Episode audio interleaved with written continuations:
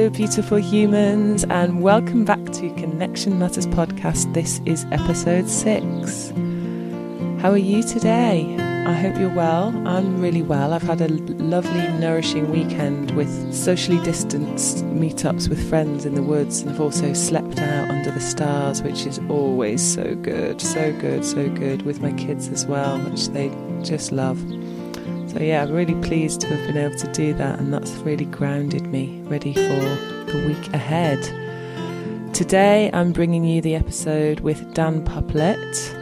Dan Puplett is a naturalist, conservationist and nature educator, and lifelong biophile, as it says in his bio.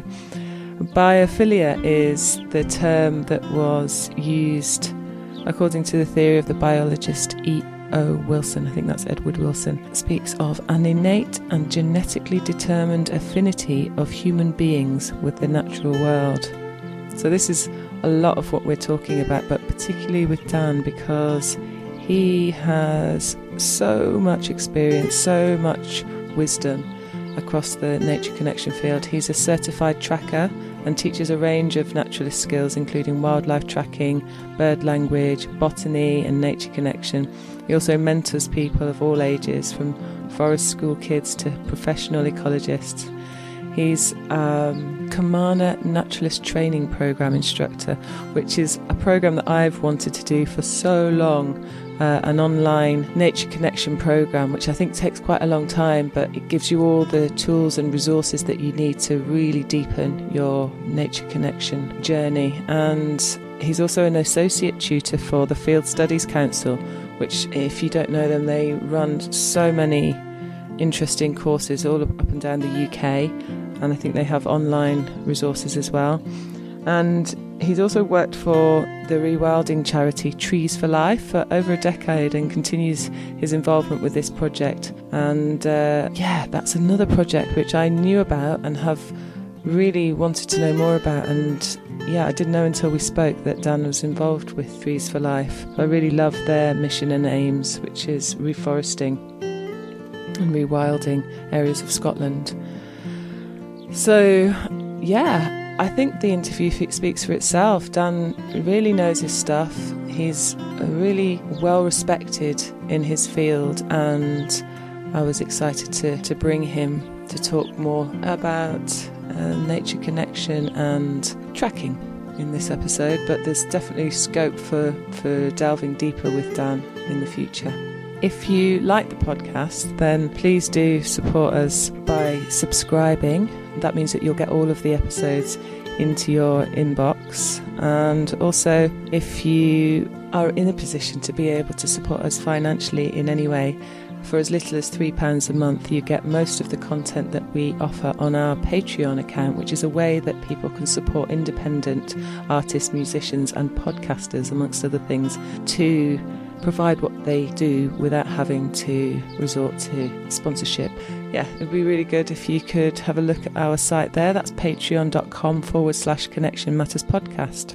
Also, it really helps us if you can leave a review on iTunes or Apple Podcasts. That means that we get higher up the ratings and people are more likely to come across the podcast and get this amazing content. So without further ado, I hope that you enjoy this episode. All of the links will be in the show notes, and I look forward to hearing your comments and feedback in our Instagram, leona.connection.matters, or Facebook or Patreon.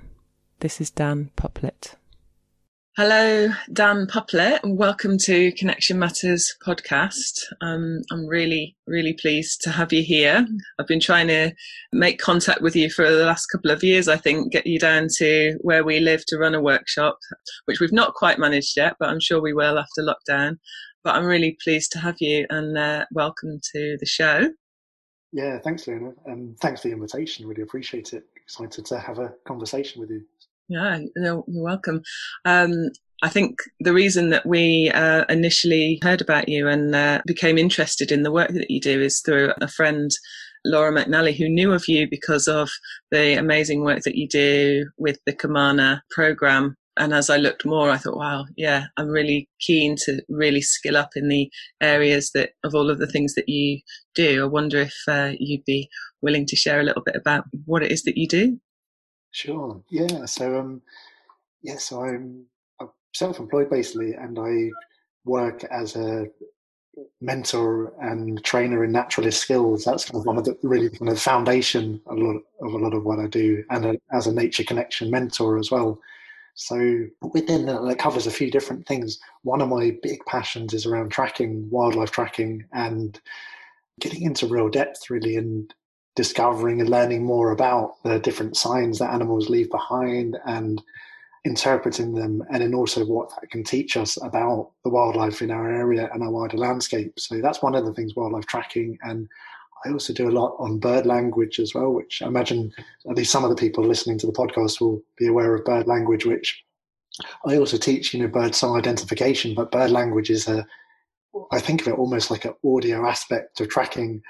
And it's where this kind of art of interpreting the songs, calls, and the behavior of birds, and really kind of discovering what that can tell us about what's going on in the wider landscape, whether that's if there's a sparrowhawk coming or a fox or all these different things. So bird language is really, I just find it endlessly fascinating. So that's one of the naturalist skills I teach, I guess, and do quite a bit on foraging, on various things like general natural history, like tree identification and botany and a whole range of things, even some stargazing workshops. I've just, I guess since I've been really young, been just fascinated by the natural world. So all these different aspects really fire me up, but particularly the tracking and the bird language are two big things for me, I suppose. Yeah.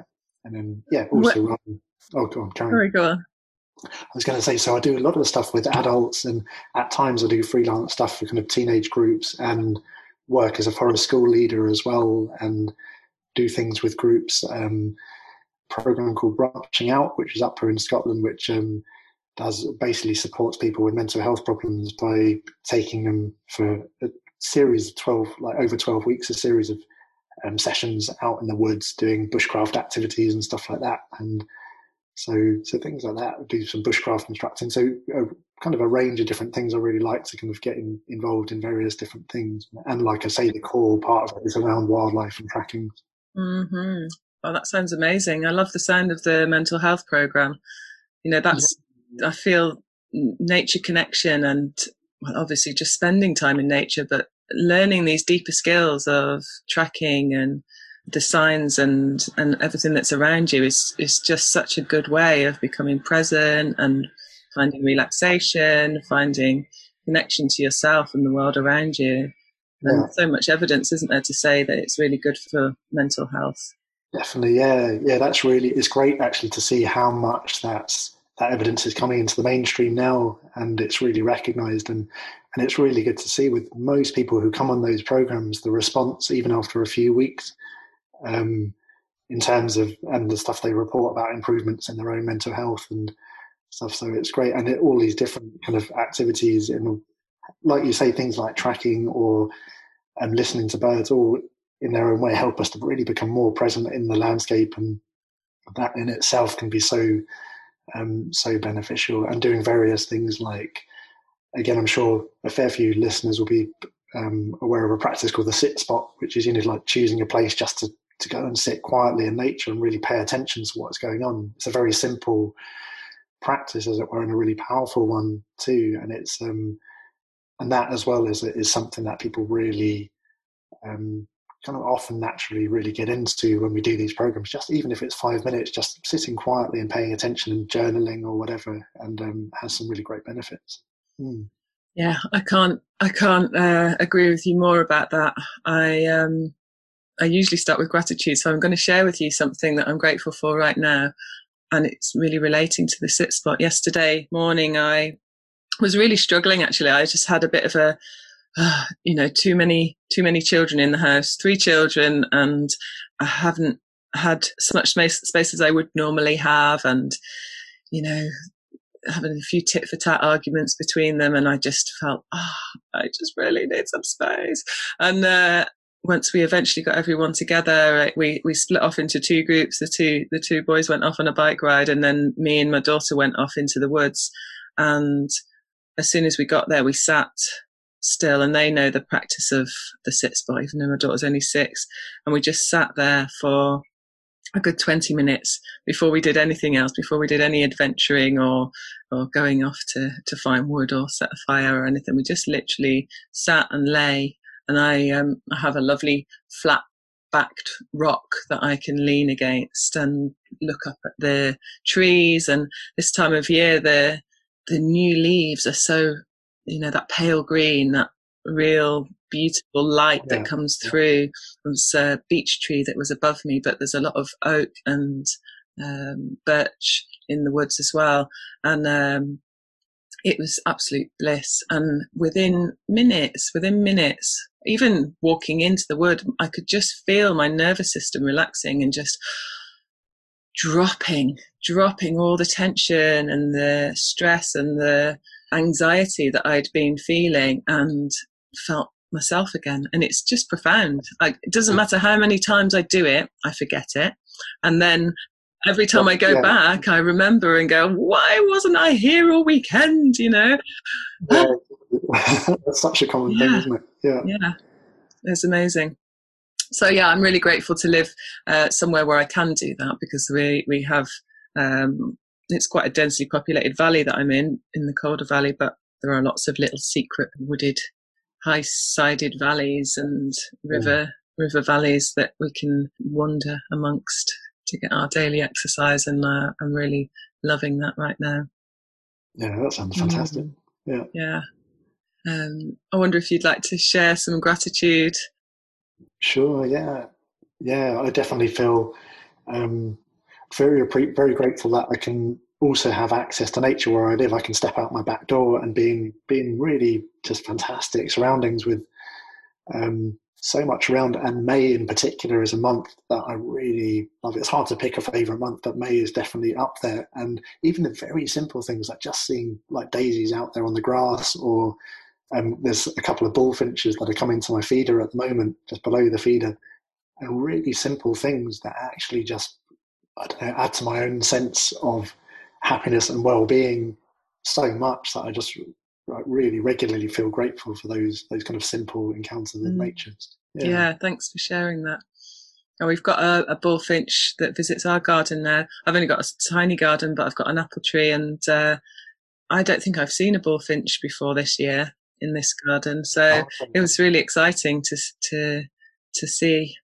Yeah, they're just stunning birds, aren't they? They're really, really spectacular. Yeah, super lovely. So I'm wondering how you got into all this. Have you always lived in wild settings and out in nature, or? No, it's a good question. Funny enough, I was born in London. So I was born in the East End of London, so technically a Cockney, but moved away when I was really. So I remember my earliest memories of living in North London. So I remember being a kid, and even on. I don't know, I even remember very early on, like being in a pushchair. I joke with people saying this is one of my earliest tracking memories of being in a pushchair. And I remember seeing back in, this is like in the late 70s, there used to be a lot more dog poo on the streets than there is now. And I remember quite a bit of it used to be white as well. And I used to see this as a kid. I was probably 3 years old, see this. And I just thought, I don't know where the thought came from, but I was convinced there was a man who was like the dog poo painting man who would just go and paint the dog poo white. So that was one of my earliest tracking things. I learned later on that wasn't actually quite accurate, but I was like 3, I was trying. Anyway, so I was,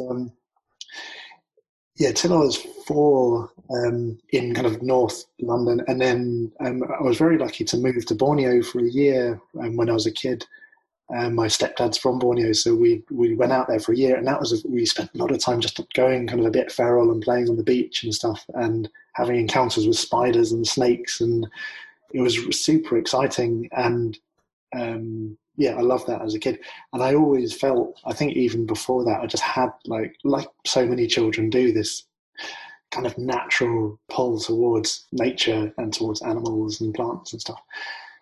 And then it really, when I came back, I lived with my grandparents in Cornwall for a bit, and it started to really blossom. And my grandma was super into birds, and So I had influences around me that I think really supported that as well. And I'm super grateful for that to various relatives. I'm very lucky to live in an environment where different relatives saw from an early age that, you know, I remember when I was 6 and at the book club at school, you could choose what book you ordered. And I saw this book on butterflies. I was like, yes, I want that book. And so it just seems to kind of emerge. And I see that happen with a lot of people. I think pretty much everyone has that natural, what's often called biophilia, isn't it? I love that term, biophilia. There's E.O. Wilson who coined that one. And I think we have that in I think it's a lot of people, it can get buried, but I was lucky that kind of flame was fanned. So basically, so from a young age, always been just super fascinated by wildlife and looking out for birds, animals, all sorts. And then during my teens, I suppose, and at various points during my teens, I got involved in conservation, volunteering, a bit of activism as well. And it just kind of went from there. And so I just always felt kind of pulled towards being involved in nature. Eventually went on to kind of study this kind of thing, and eventually kind of start working in conservation. My background was very much in conservation, so I worked for a conservation charity called Trees for Life for quite a long time, and that's what brought me up to the north of Scotland where I am now, and I still do some work with them time to time. They're a fantastic project. And then about 10 years ago or so, I've been doing a lot of this stuff anyway, like these kind of skills, like tracking in that for quite a long time before that, but decided I really wanted to get it out there in the world and just, you know, do that full time. And so, yeah, that's kind of a very, very short, kind of a compressed answer. Yeah. There's a lot more into that. Well, I love what you said there about various adults bringing it out in you, because that's so important, isn't it? I really believe that we are nature, aren't we? We're born and we have all of that innate draw that's come from the entire length of the human existence. We've been fully immersed in nature and dependent on the world around us to survive. And it's only in the last even 50, 100 years that we've become so separate from that which sustains us, you know, the food and the wood for the heat and the light and all of that, you know, since we've had electricity really, and it's really separated us. But it's there in us, and it, you know, our DNA doesn't change that quickly, does it? So it's definitely there. And then to have adults who really care enough to bring that out and support that in children is so important. Yeah, it's so key. And I like I say, I'm feel really grateful for that, and I'm really aware that not all kids, so many kids don't get that, or oftentimes even adults maybe are just not sure how to do that or aren't aware to do that. I think each generation is becoming more and more disconnected, which is obviously a really problematic thing. But I also, on the flip side, think it's encouraging to see a big shift as well, you know, like we're saying, about an awareness of not only the benefits of nature for mental health, but also the benefits of nature for child development and things like that. And the boom in forest schools and all of these things, I think, are really encouraging signs as well. And just thinking back to those experiences where I had various adults in my life who really encouraged me, it just reminds me of how key those moments can be. And again, I feel lucky that I can remember, so it must have been maybe 2 maybe 3, being shown my first buttercup, for example. And I can kind of still remember it as I saw it back then, and that memory of it is kind of like this huge, if you imagine a vast bowl with that, you know, really fantastic glossy yellow inside, and being told like, oh, I must like butter and all of that, and it was just this moment of sheer magic as this kind of childlike wonder.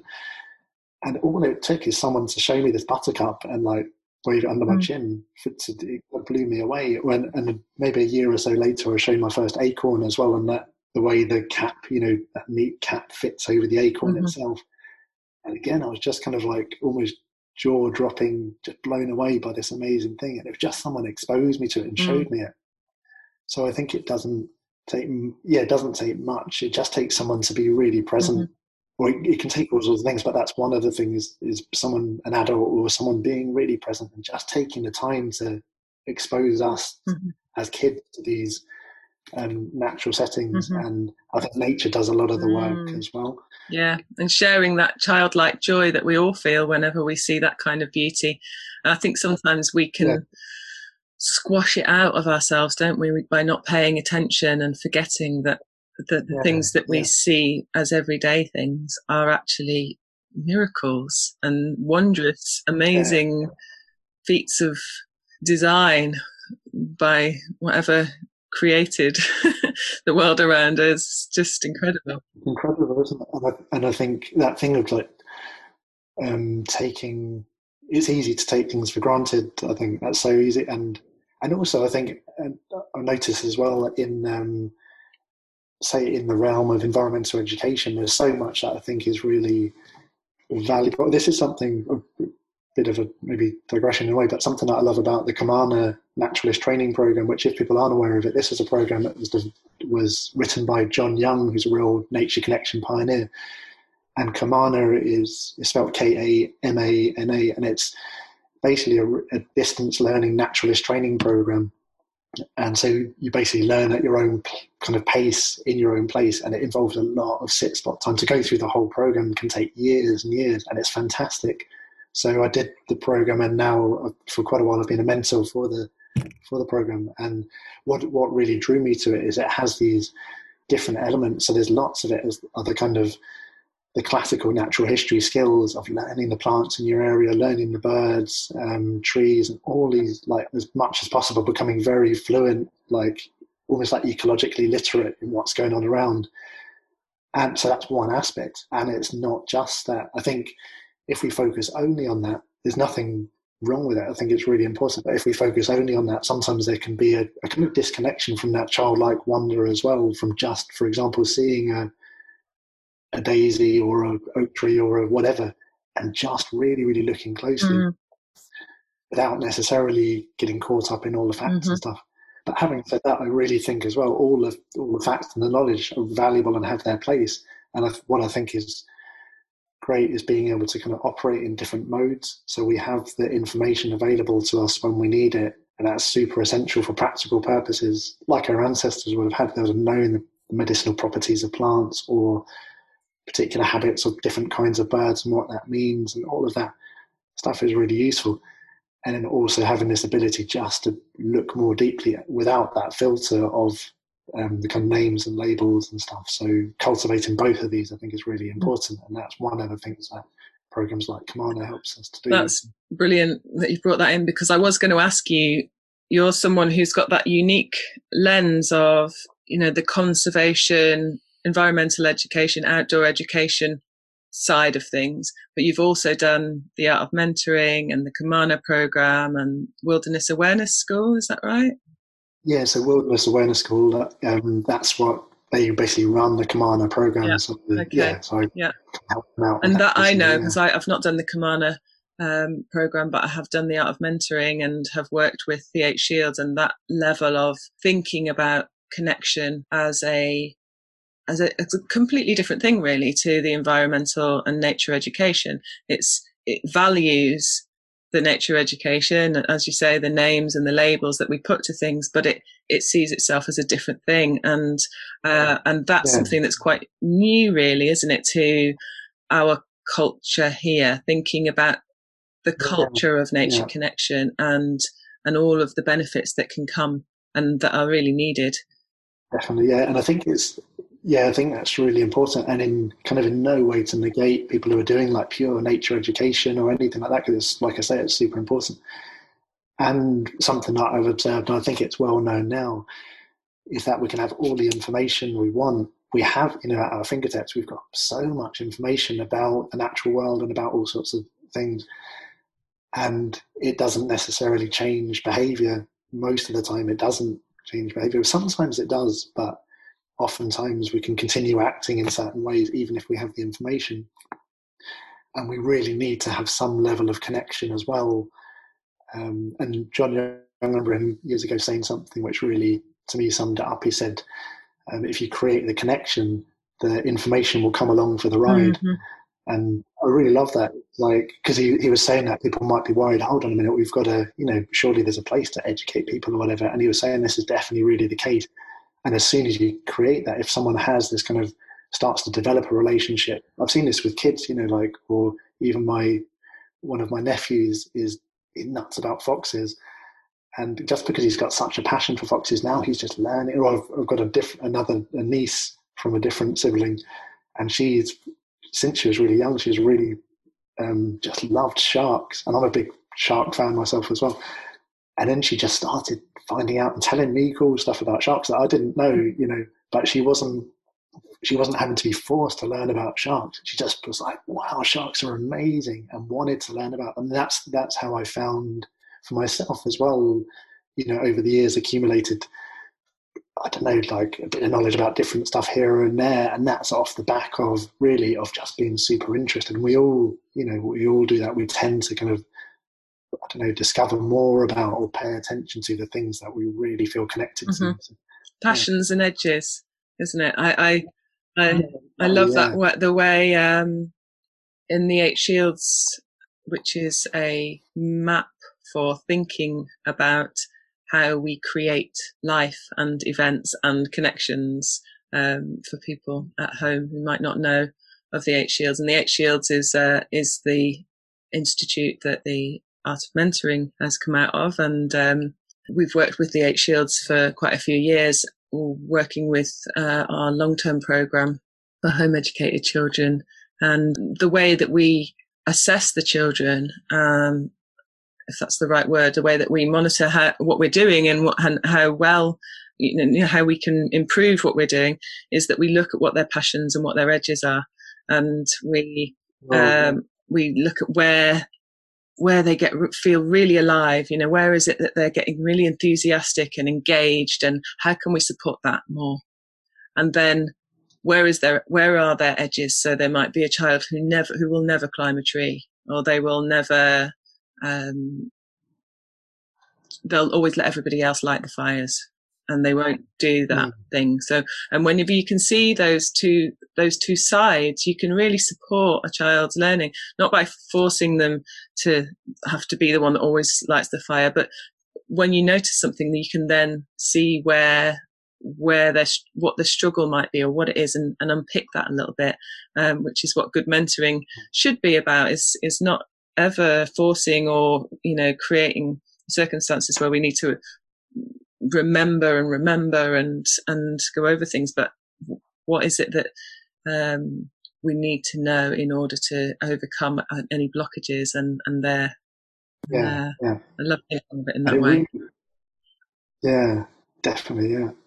And I think it really works as well, just from what I've seen, because the Art of Mentoring first came to the UK actually almost exactly 10 years ago, and quite a few of my friends involved in the kind of Art of Mentoring Eight Shield circles, I'm sure, like yourself, you know, like mentoring their kids in that way. And now I see and know some of the kids who are now in their teens who have been, you know, brought through this method of mentoring, and it's really impressive to see what a lot of them what they're able to do, you know, really, really competent. I know, you know, kids who can light a fire, say, with a bow drill, or know a ton of different wild foods that you can eat, or, you know, got some really good tracking skills. And on top of that, really, you know, there's something about it, about this connection brings out a lot of really good kind of communication skills, makes them kind of often like really just respectful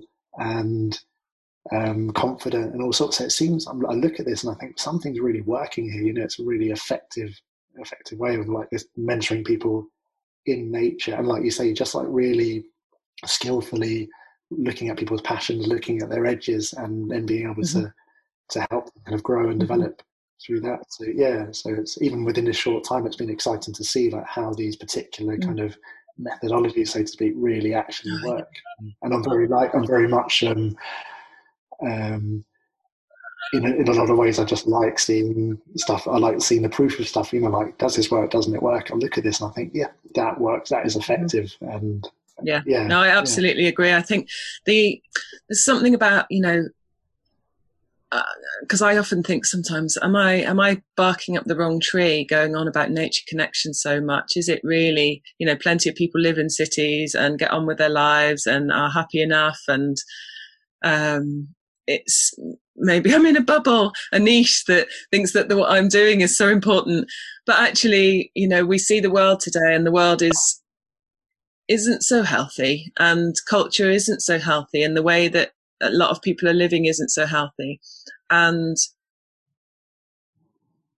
I grew up in that and had that same sense of not being so healthy at a point in my life. You know, when I was younger, I was craving connection, and I was craving meaning and belonging to a land.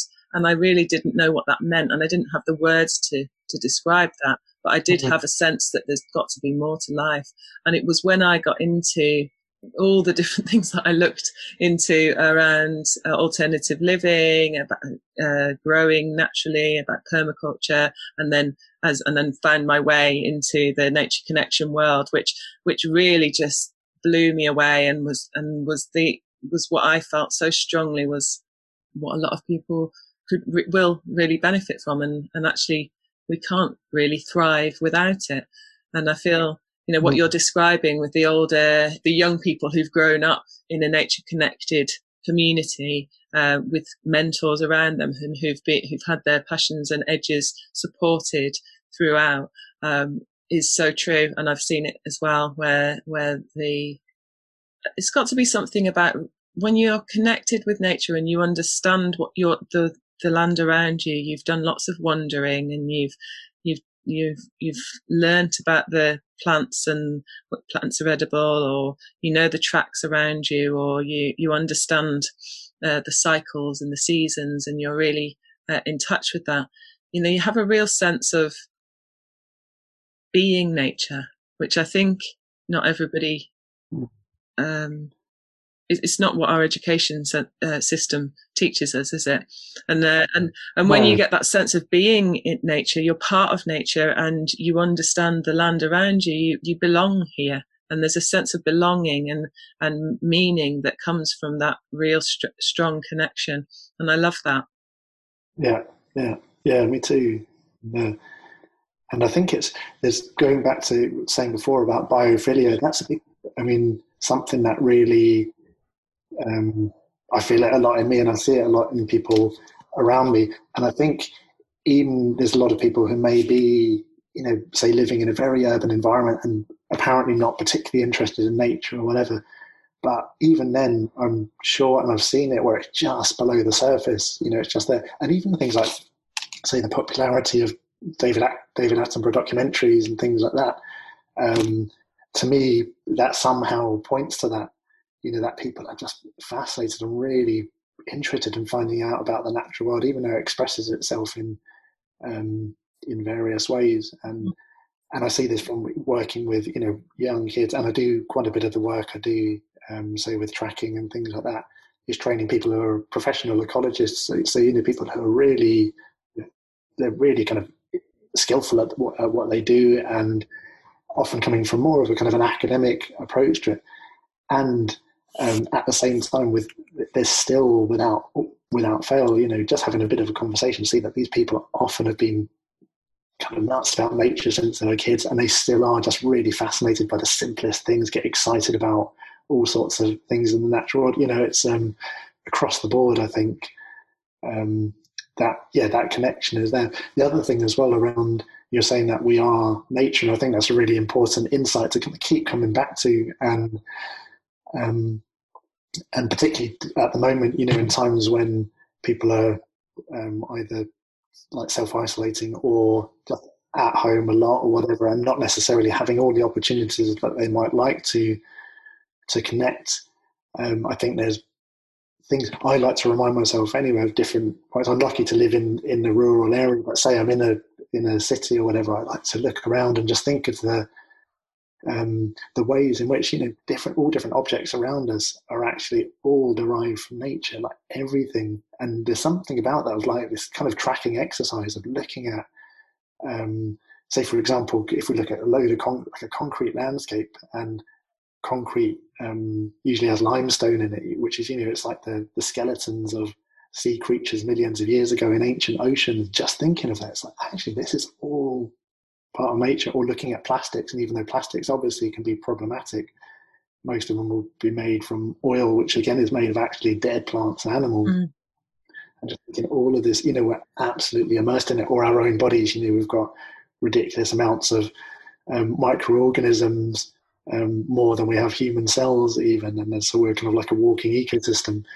And so we can't get away from it really, even. And the thought that we're something other than nature is just that. It's just the thoughts. And there's something about kind of looking more closely. And this isn't even some people might say, oh, that sounds a bit kind of like, I don't know, a bit of a romantic notion or anything like that. It's not, it's just a fact. You just have to look at it. It's just like, wow, this is actually, as soon as we look at what's going mm-hmm. on, it's absolutely astonishing. Or even taking a step further back, there's nothing that we can look at that wasn't kind of exploded out of a star at some point in the distant past. And that is just a mind-blowing mm-hmm. thing. If we could think about it, oftentimes we're too busy to really just stop and just reflect on mm-hmm. that. But that itself is quite incredible. So even just, I like that, just kind of like these different musings mm-hmm. which can help in a way just take us back to like what's really going on here. Actually, we are literally just a part mm-hmm. of nature. And, yeah, I love that. I did a nature quest recently, which is where I slept out on my own for 24 hours and sat in a beautiful spot in a woods near where I live, and there was this moment of just total, it's hard to describe, like awareness that grew in me when I saw these buzzards. I heard them first, this high-pitched call coming, and I thought, oh, here they come. And this pair of buzzards flew over and circled around and around where I was. And I just had that thought of, they were somewhere else. For the last 14 hours I've been here and they've been somewhere else. And something made them decide to come here at this point.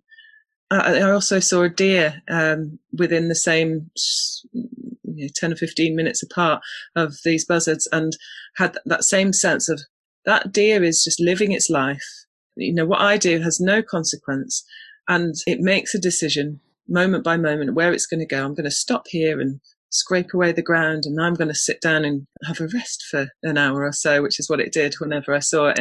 And then these buzzards came, and I just thought, life is going on all around us, and it has nothing to do with anything that we do. Obviously, a lot of wildlife has been driven away from its natural habitat, and that's problematic. But aside from that, wherever we are, there's always life happening. It might be fast life like other animals, or it might be slow life like the rock faces that slowly and gradually get worn away and weathered over time and have been there for millions of years. But it's all happening, isn't it? And I don't even know if I'm describing it very well, but it was just a really fully like, oh, God, of course. And it's all going on. Yeah. I really like that idea of things having, well, not even an idea, it's just, again, what happens. They, like you say, they have their independent lives. And I find this really interesting in tracking, for example. I think that takes us a step further when we're out tracking, because there's different kind of branches of tracking, including, like track and sign identification or aging the tracks and things like that.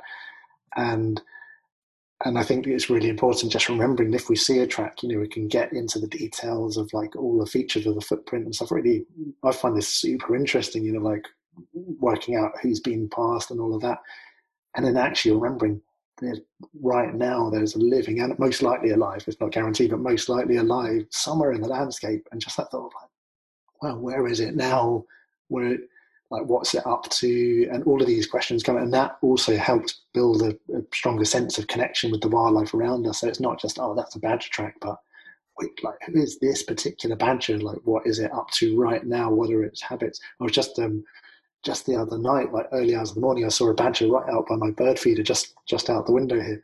And there's quite a few badger sets in my area, but there's a particular hole not that far away. And I'm just at the moment just wondering, I wonder if that's the same badger that's coming regularly. So that's the kind of a live question I've got at the moment. And just recognizing that animals do have individual personalities, really. You know, they'll behave, an individual animal will behave differently from another badger. You know, one will be shyer and one will be bolder, and they'll have particular habits. Same with birds as well. Mm-hmm. You know, they'll have their own kind of unique quirks and habits, and doing like about their business, doing their own thing. And I just find that really, really fascinating and really important to remember. It's not just like, oh, it's a blackbird. It's like, oh, it's that particular blackbird, mm-hmm.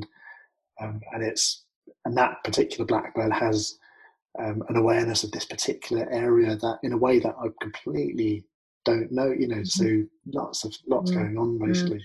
So yeah. I was going to ask you about tracking.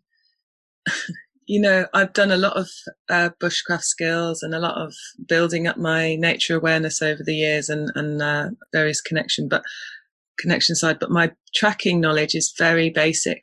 But I also know that.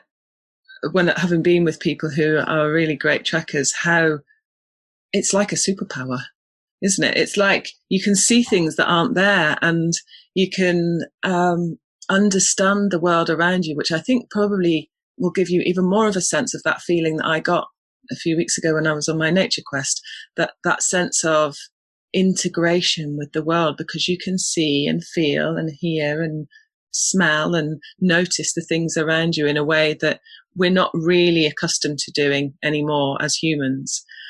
So my question around that is, because it's so niche and yet such an amazing skill, how is it relevant to this day and age? Because we don't need to search for our food anymore. We don't need to track in order to find, you know, in order to survive, really, do we? So what's it about? And yeah, that's a great question. I think there's a lot of different levels to that, and the first level I'd approach it at is quite a practical one, where a lot of the people I'm teaching and and for myself as well, actually there is even though, like you say, most people don't need to track for their food, there are certain applications, particularly in conservation, where I find it really useful. Like a lot of ecologists will be looking for particular field signs of red squirrels or water voles, and that is tracking. Basically, we're looking for signs and coming to a conclusion about what's in that area, and that's really beneficial for these fantastic species that I believe we have a responsibility to, you know, to take care of. So some very kind of practical stuff in that sense. And then, but again, in some ways that's still niche, because there's a vast majority of people would say aren't professional ecologists or whatever, and from that perspective, I'd say that there's still this thing we were saying before about just nature connection and helping or allowing people to get more acquainted with the world, the wild world around us. You know, that's something that we've said we've lost in a big way. And I see that as a kind of almost like an ecological literacy. Even 50 years ago, people were way more switched on to which birds are around and plants and all of that, and now that's been lost. So tracking it is a really effective gateway into that, and partly because it's so appealing as well. There's this kind of like CSI detective work aspect of it that appeals to so many of us. I think that's probably an ancient part of our brains that really gets fired up by it. So families or people with kids or adults or whoever, just kind of getting on the trail, you know, like trying to solve a mystery, and then as a result of that, coming to understand more about the wildlife around us, which has got to be a good thing. You know, as soon as we're aware of something, we're going to be much more motivated to protect it. So there's that aspect as well. It's just a powerful tool for nature connection. Use it quite a bit in like an educational setting with kids.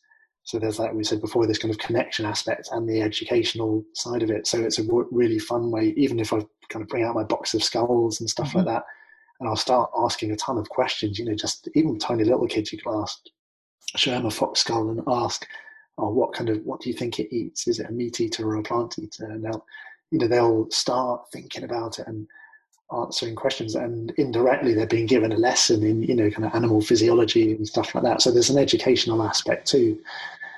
And then other branches of it, I suppose, is we touched upon before, this aspect, almost a mindfulness aspect of just being out and paying close attention to what's going on around visually. With tracking, we're using as many of our senses as possible. So just that sense of being really immersed in a landscape, slowing down, paying close attention, has so many benefits. for us as well. So that's, I think, a big one. Yeah, it's kind of paying attention to all the kind of nature connection benefits that come from it as well. And then there's an aspect as well. There's a whole kind of, I guess, a thought process of tracking. Really kind of, it challenges us to be and to see very clearly what's there.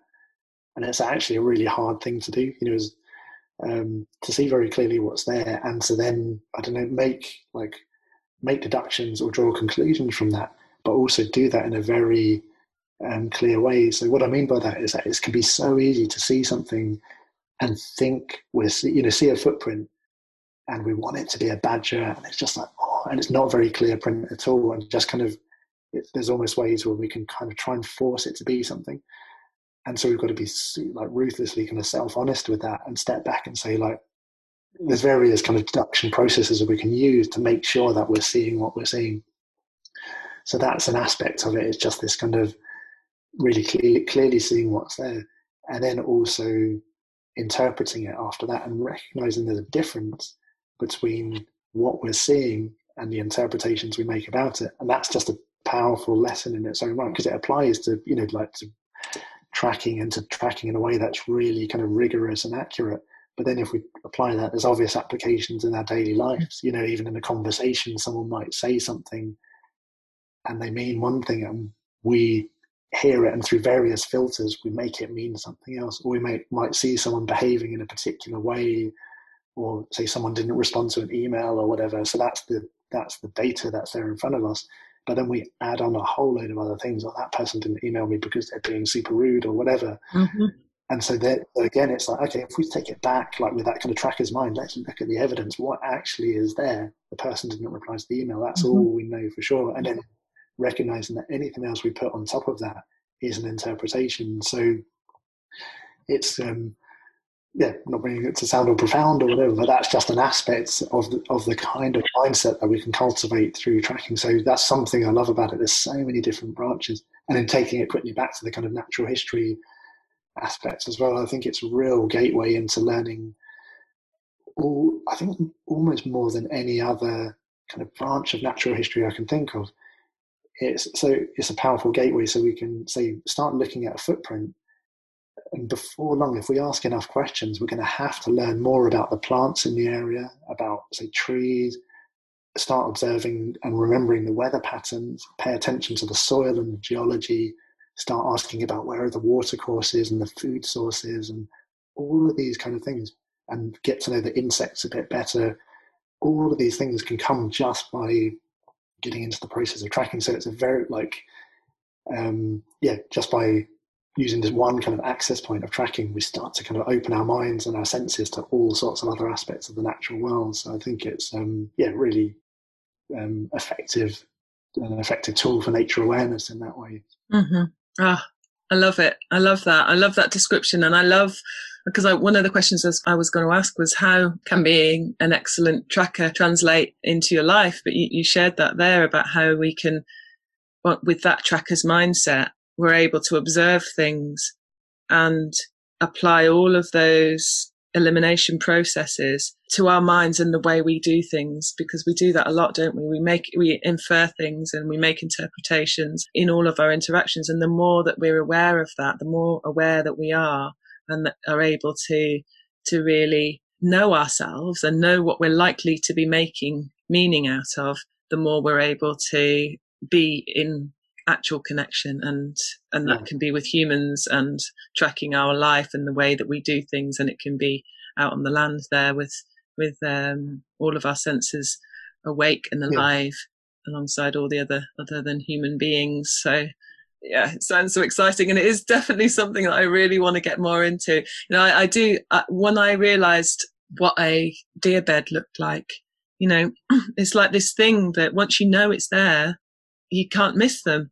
But before I knew that this little flattened, it can be tiny, little flattened area is a deer bed, I would have easily walked past them all the time. And then once I see them, and I see the around here, that because there's a lot of steep-sided valleys, you know, the deers pick quite cool places to stop you know, and they're quite often places that I enjoy sitting then, and then imagining what it feels like to be that deer sitting looking out over this steep-sided valley down to the town. It's just, it's amazing. And that's like a small piece of information that someone shared with me. And obviously you just go from there. Your mind gets into it, doesn't it? It's just that thing of creating the story around it, because that's what helps you search for the other signs, the evidence. What could this deer have been doing before and after? And then you're looking for the evidence, and also then peeling it back to what do you actually know and what's actually going on here. Yeah, and that's really important. And there's times, you know, we might create a particular theory or story about a bit of tracking evidence we see, and we may well be right. You know, we may think, okay, we're on the right trail here, so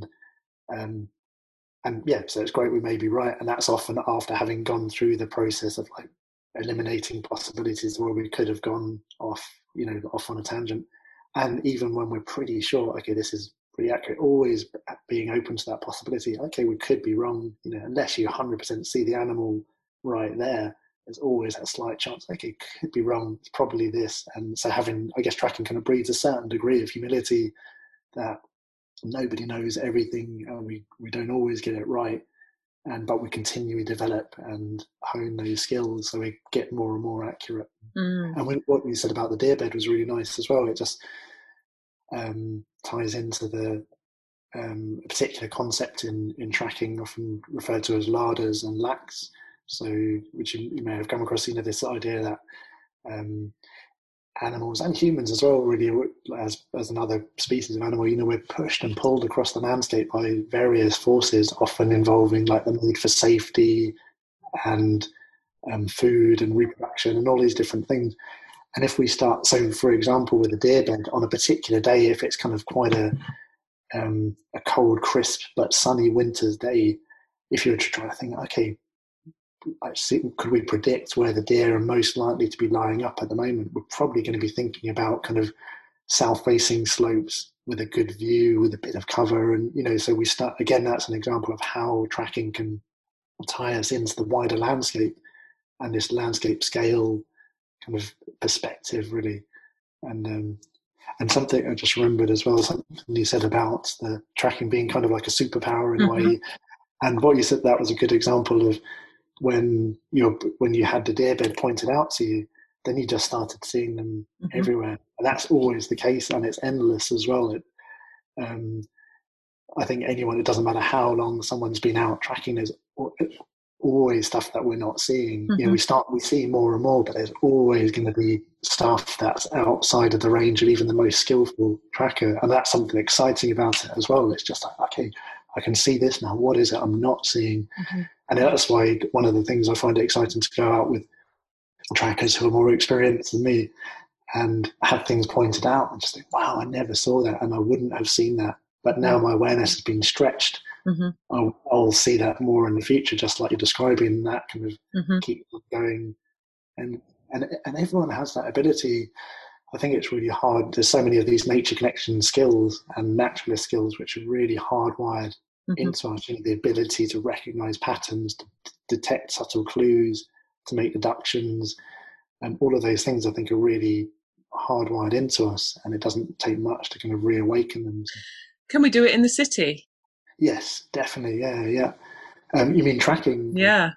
I've had some really fun tracking and bird language experiences in the city, and even if it's like tracking rats or squirrels or all sorts, it's just there's always clues around and in parks, or even in kind of not in parks. I remember being in years ago, I was actually out very lucky to be out in a wolf and lynx tracking survey in Slovakia, and then getting back to the city, to Bratislava, and we were kind of in tracking mode, and there's a bit of snow on the ground. I looked down, I was like, oh, there's a load of rat tracks, and we're there on the pavement, people walking by getting excited about these rat tracks there, all sorts of stuff you can find in the city. You know, there's foxes and even badgers occasionally come into some cities, and loads of different things. In terms of bird language, I find that's also something that can be really that really applies everywhere. So just to kind of recap, you know, this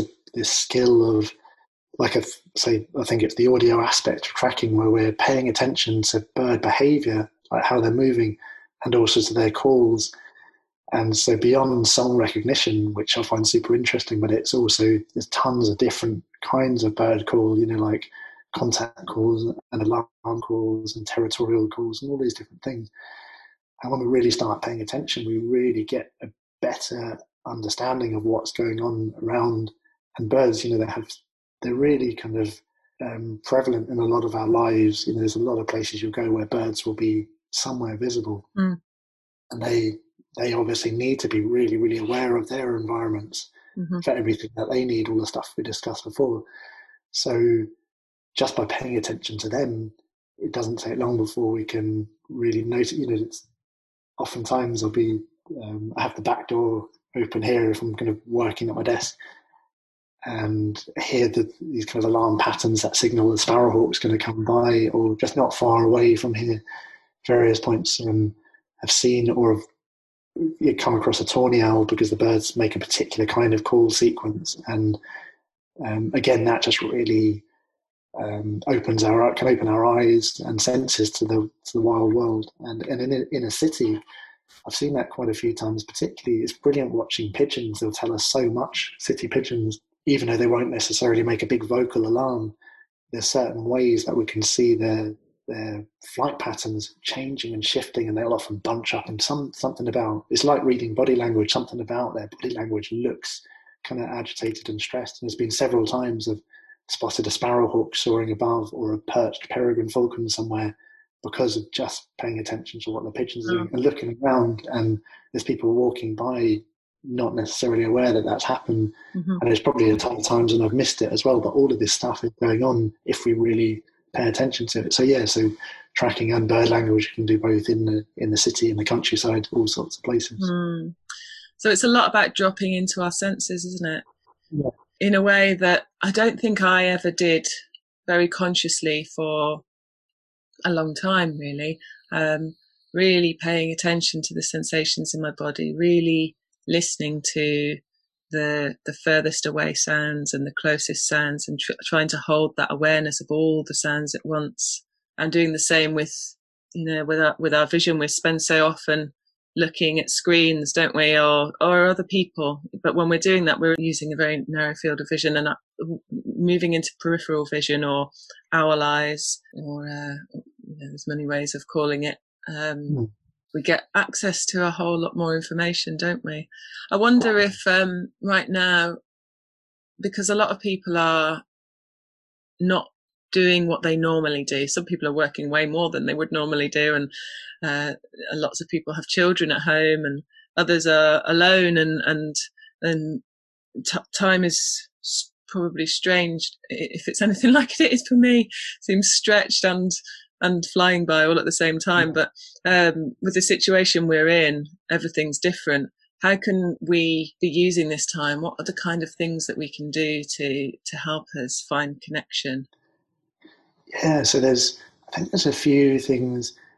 There's a lot of things. Actually, some of the things that really come to mind are the fact that for a lot of people who are spending more time at home than they would have done otherwise, there is the chance to get to know what I like to call the wild neighbourhood. You know, we said before about all these different creatures doing their different things.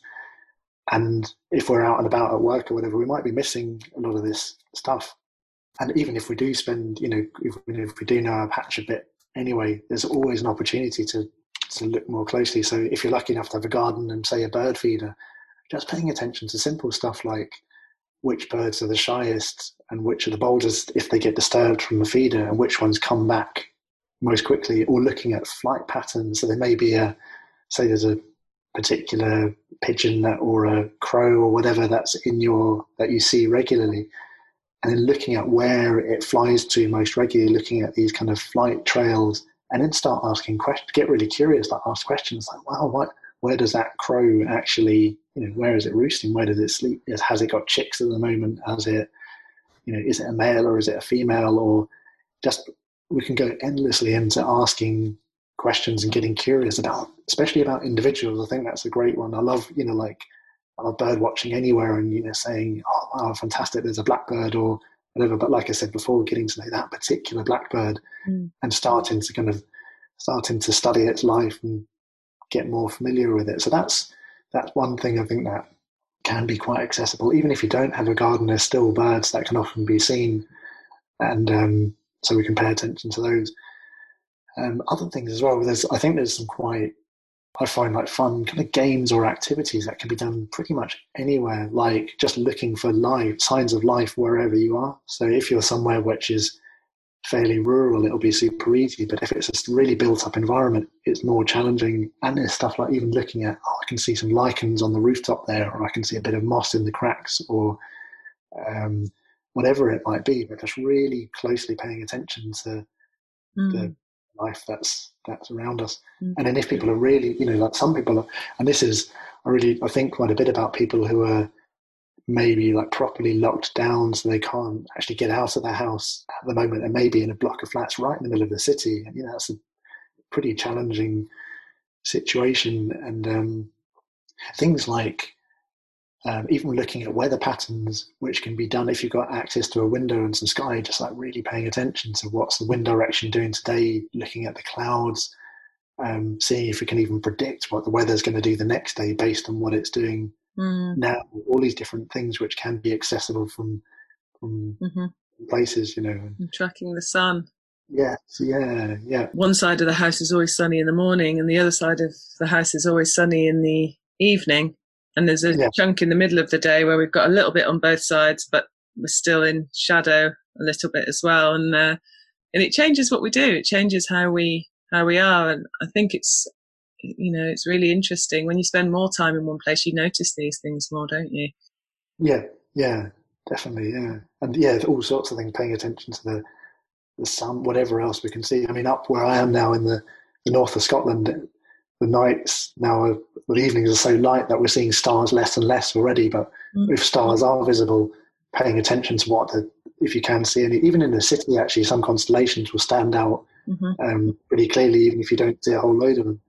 So paying attention to constellations. We can see in the northwest in the evenings, roughly in the northwest here, Venus is really visible.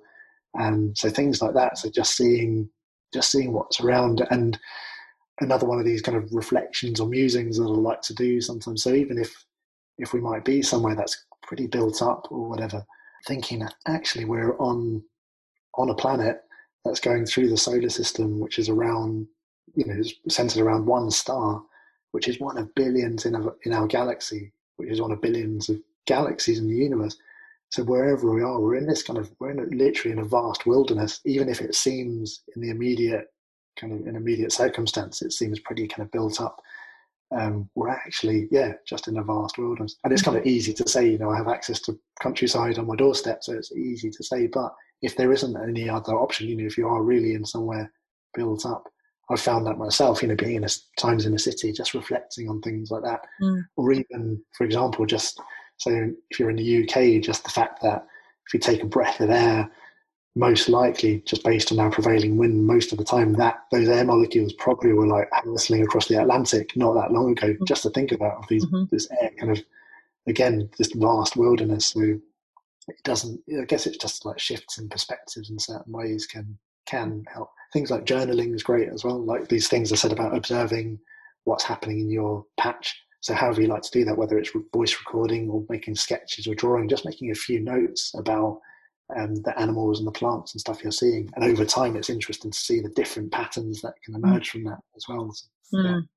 Yeah, that sounds great, and I love having my phone with me now to be able to take notes, because it feels much quicker and accessible, because we've got our phones, don't we? Yeah.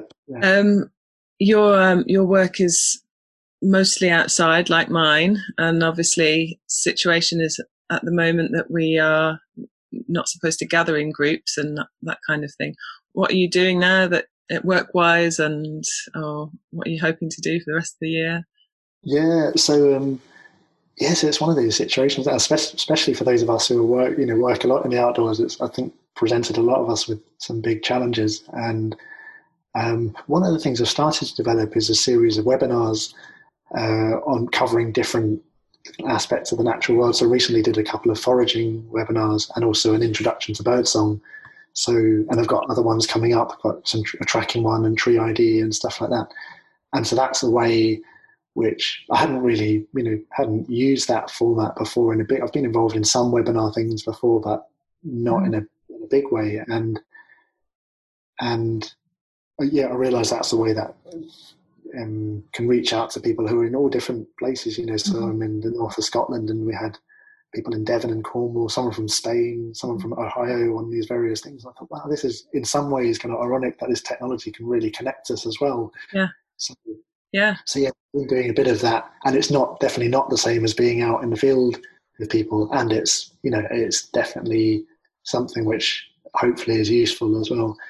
And other stuff as well. So there's some other kind of related things. So designing some courses for different, there's an organisation, the Field Studies Council, who I'm also an associate tutor for. I run some courses for them, and I'll be doing a tracking-based thing for them online coming up. And yeah, so various things like that. Mm-hmm. So, right. A lot of the behind-the-scenes stuff, and also getting out there. I've got a guide, one of the Field Studies Council's laminated charts, which I wrote last year. It's a guide to British bird tracks and signs. Mm-hmm. So basically, you know, doing work promoting that, trying to get out there. So there's things I can do from here, and then getting out tracking and just spending time out and about, making the most of it.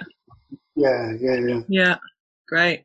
So if people like the sound of the work that you're doing, how do they get in touch with you, or how do they learn about what you're? Sure, yeah. So I have a website. So my website's danpuplett.co.uk. So that's all one word. A few people can spell my name. It's P-U-P-L-E-T-T. There's an odd one. DANPUPLETT.co.uk. And now I've got an events list and a mailing list and all sorts of stuff on there. And I'm also on the usual social media, especially Facebook and Instagram. So I post different kind of quizzes and stuff like different kind of tracks and signs I found in the field and various things on there. So there's different ways if you want to find out more. There are a couple of ways, and if you want to get in touch, if you have questions, just through my website there's a contact form as well. So I'm really happy to answer questions and so hear from you. Brilliant. Yeah. Thank you. And your website's beautiful, very clear and informative, and there's loads of interesting stuff there. So yeah, thank you. Well, that's been lovely. Thanks so much for talking and musing with me about my questions about tracking. And I've loved being re-inspired to think about tracking and going more in depth with it. And hopefully at the end of lockdown, we'll be able to gather again and arrange to come and join one of your courses or something. Yeah, that'd be great. Yeah, thanks for the invitation as well. It's been really good talking. Pleasure. Thanks very much. Thank you for listening to this podcast. I hope it inspires you to follow your path of deep connection. I love sharing this information, and I'll always share any relevant links in my show notes. If you like the show, please consider supporting it at patreon.com/Connection Matters Podcast. This is where you'll find bonus episodes, giveaways and behind the scenes content from me, as well as having my huge heartfelt thanks for any support you can give me. It really helps with the viability of the show. You can get most of what will be on offer for as little as £3 a month. Please also don't forget to subscribe on whatever app you use by clicking that little subscribe button below. That way you'll get all the upcoming episodes straight into your device. And review on iTunes and Apple Podcasts. It's so helpful. The music that opens and closes the show is actually my very own dad, and you can hear more of his music at soundcloud.com/Vision Ray.